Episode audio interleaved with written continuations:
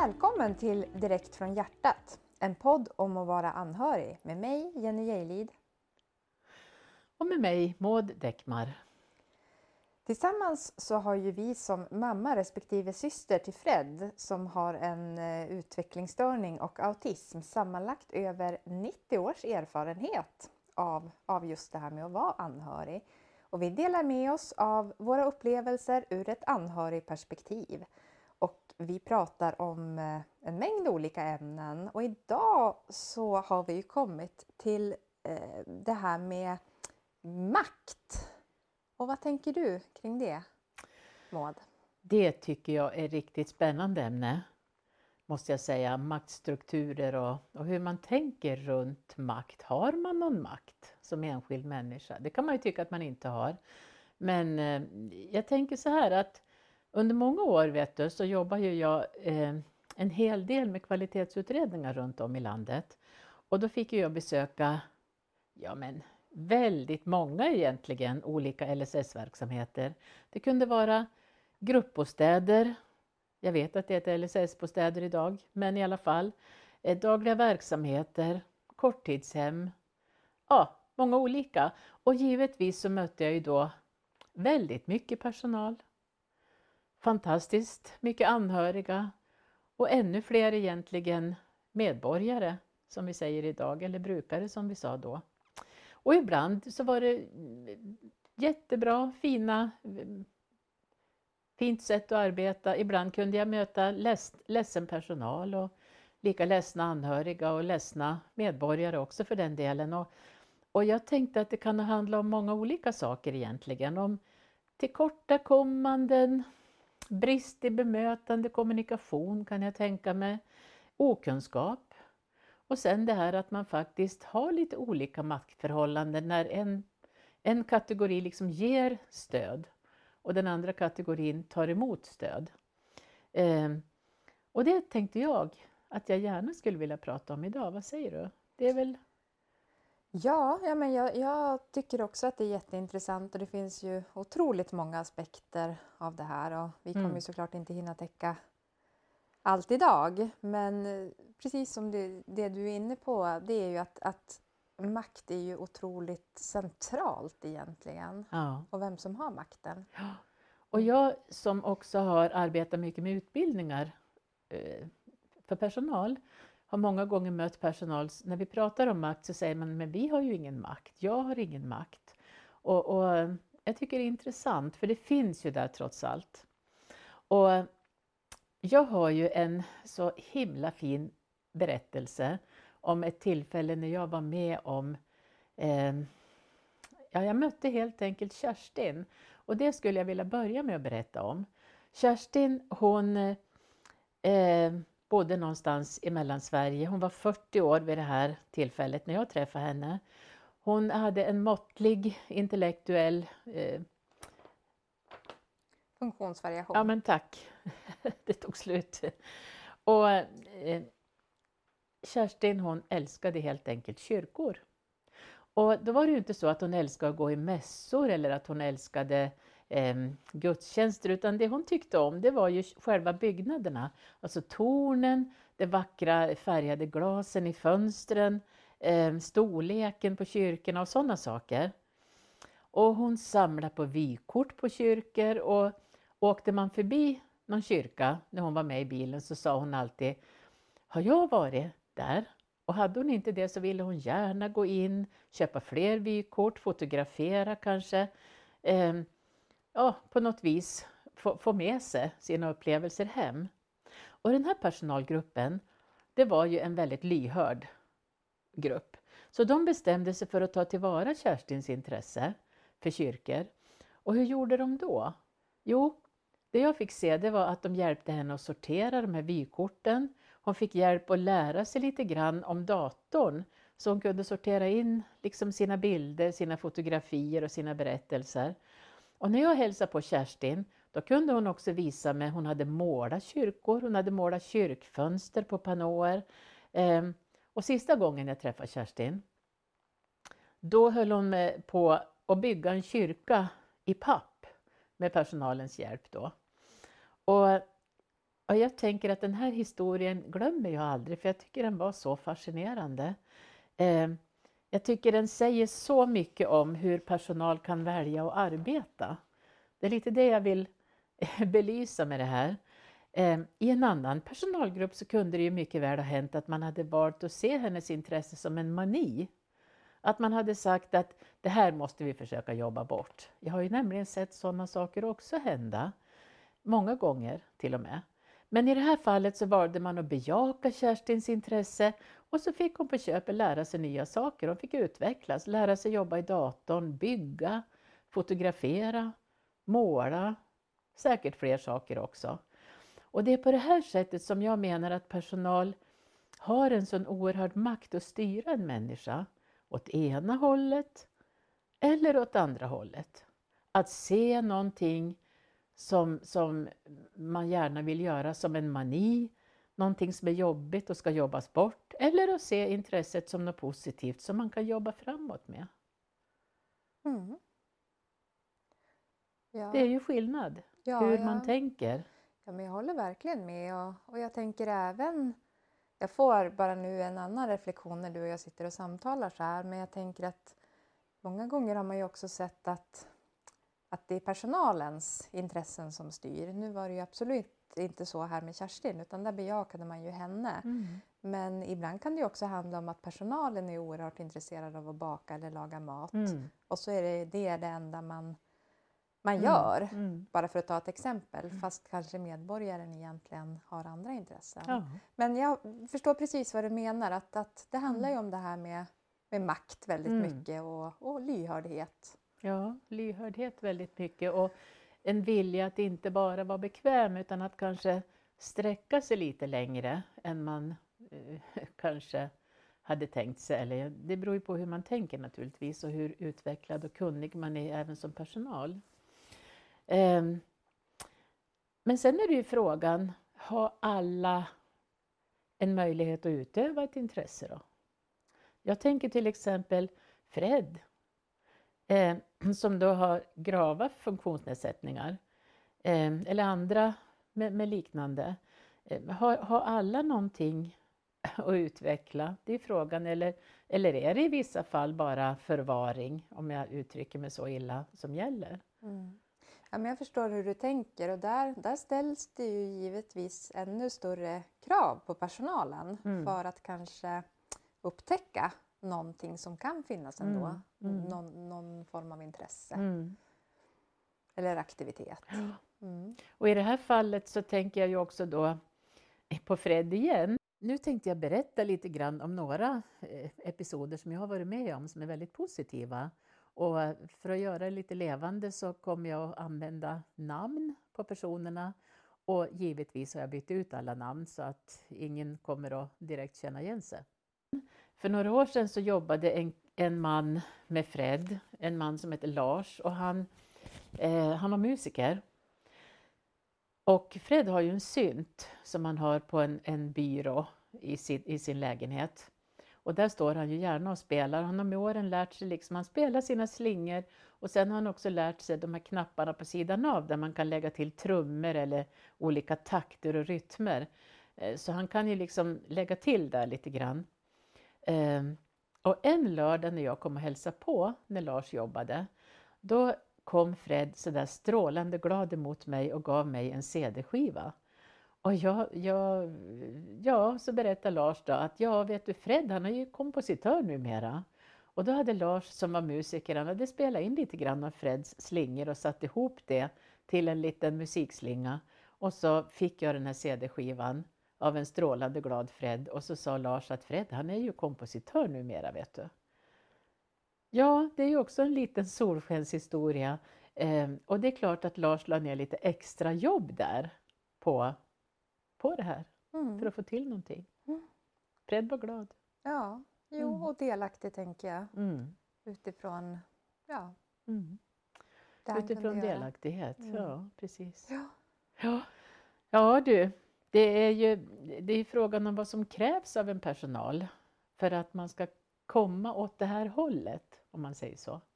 Mm. Vad, vad är det för, för någonting man behöver egentligen? Mm. Och jag tänker att där handlar det mycket om, om ett, ett genuint intresse att utforska.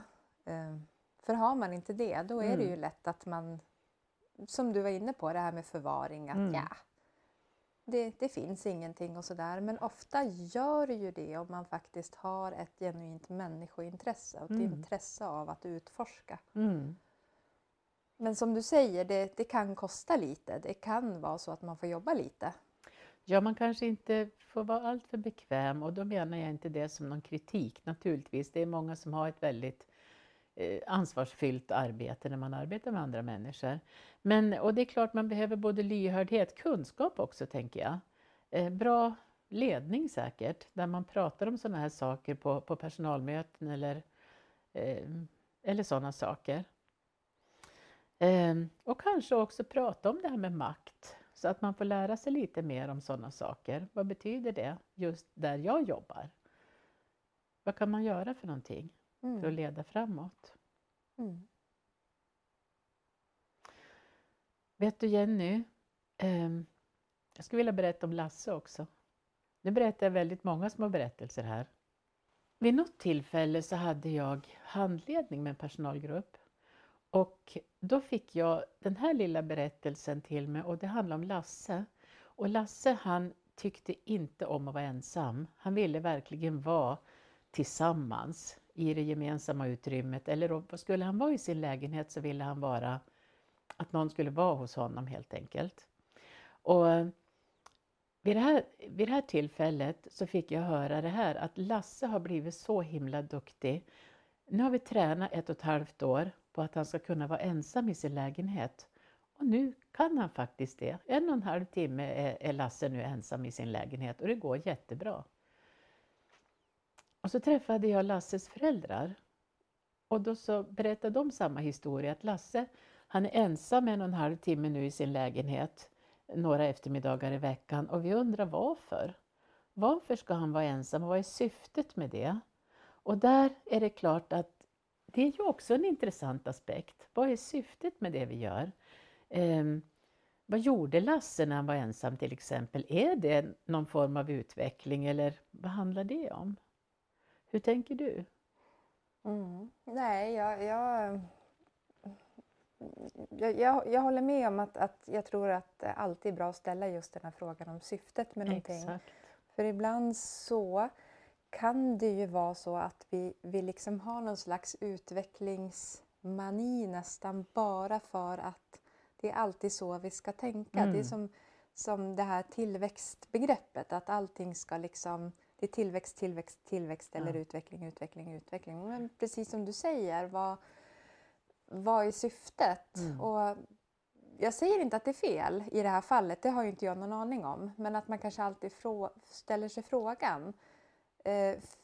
Finns det ett uttalat behov av att den här personen behöver, önskar vara klara mer själv, så mm. är det ju ett tydligt mm. syfte. Men det är klart att handlar det om att han sitter ensam och olycklig, ja men då, mm. då kanske inte liksom syftet riktigt är det nej, rätta. Nej. Så att det, precis. Ja, ja, det... Och det kan ha varit så att någon tyckte att det är ju skönt att vara ensam ibland och, och nu ska vi låta Lasse prova på det. Eller det kan ju finnas olika saker som ligger bakom.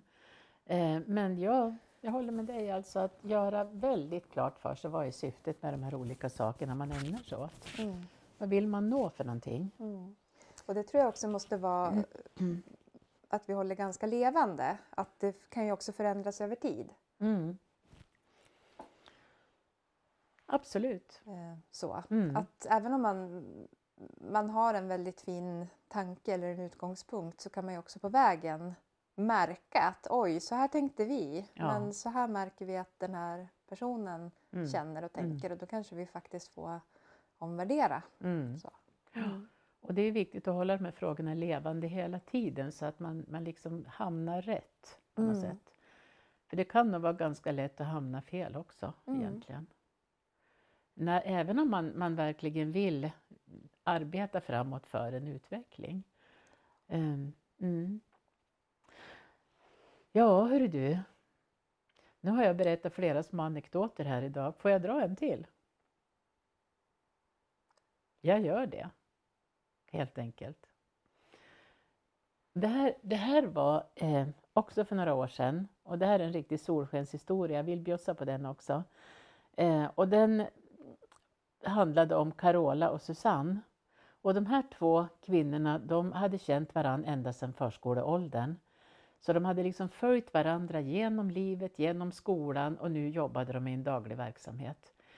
Eh, båda två på samma dagliga verksamhet. Och det var stora problem med Susanne och Carola. Eh, personalgruppen la ner massor med tid i olika personalmöten och föräldrarna var med och många tyckte att det var jättejobbigt. Och problemet var att både Susanne och Carola var så oerhört kärleksfulla. De ville kramas hela tiden. De ville krama främlingen som stod bakom dem i kön på ICA. Den som satt bredvid på bussen. Ja, men lite överallt. Och man jobbade och jobbade och jobbade med sociala berättelser. Med olik, på olika sätt för att få bort det här beteendet med kramandet. Eh, så började en ganska ung kille i den här personalgruppen. Och när han hade varit med på några personalmöten och hört talas om hur man hade arbetat med och få bort kramarna, så sa han så här en gång att tänk om vi skulle göra tvärtom istället.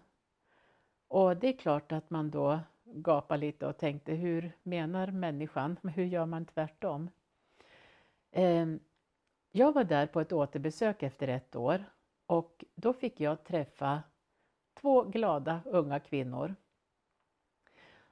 De hade blivit erbjudna att gå en utbildning i taktil massage eller taktil beröring, och det ville de, så det hade de gjort. Och så fick jag besöka dem på deras nya arbetsplats som var på ett äldreboende. Där hade de sitt rum och så stod det på dörren Carolas och Susannes massage. Och där inne hade de varsin fåtölj och dit fick de här på det äldreboendet komma och få lite taktil beröring. Eh, och de var klädda i likadana rosa skjortor de här, och så stod det även på ryggen det här Carolas och Susannes massage. Eh, och de var så glada och nöjda, och på något vis fick ju de lite utlopp där för sitt behov av beröring. Eh, och, och det var ju också så att det här kramandet i tid och otid hade lugnat ner sig lite grann. Eh, och det är klart att det inte är lätt att tänka ut sådana här lösningar överallt. Att man ska bejaka en sån här sak och därigenom komma åt kanske det som är lite för mycket. Men trots allt är det ju en fantastisk solskenshistoria om hur man faktiskt arbetade på det här stället. Ja, men jag, jag håller verkligen med där, att det, den där historien du berättar nu är en enorm inspirationskälla. Även mm. om det inte alltid, som du är inne på, går att få till det så här fantastiskt, men att Att faktiskt tänka ett varv till. För mm. vi har ju så väldigt lätt för att vi ska arbeta bort och bort och bort. Och vi ska ta bort och ta bort och ta bort. Ja. Men precis som du säger, det står ju också för någonting. Deras behov. Mm. Och ja, givetvis det är väldigt svårt om man vill krama någon på bussen som man inte känner. Men faktiskt att titta ändå på behovet. Och mm. tänka lite längre och jobba lite mer. Mm. Eh, imponerande, och, och jag tänker att det här går ju att ha i bakhuvudet mm. i väldigt många situationer. Ja, men jag tror också det. Både, både det här vi pratade om, Kerstin och kyrkorna, och det här med Susanne och Carola, och, och även den här C D-skivan Fred fick göra. Alltså det är ju inspiration egentligen att våga kliva fram ett steg, göra någonting lite extra om det finns möjlighet, och man, man får stöd i det helt enkelt. Ja. Nog har man makt som personal att, som vi sa tidigare, stötta åt ena hållet eller stoppa åt det andra hållet. Såklart. Så är det ju. Ja. Eh, ja. Kanske måste man vara trygg i sitt jobb ordentligt för att våga jobba med utveckling. Kanske är det så. Och det är viktigt, båda de delarna naturligtvis. Jag känner inte att jag har så mycket mer att säga i det här. Om det ämne vi har pratat om idag. Jag tror vi rundar av för idag. Ja. Och vi kommer ju att återkomma till, till de här stora ämnena som, som makt. Mm. Det är ju så centralt, tänker jag. Så vi, vi kommer då säkert att beröra det fler gånger. Ja. Det gör vi. Och till nästa gång hoppas vi att ni hittar oss igen. Ha det så bra. Tack för idag. Hej hej. Hej hej.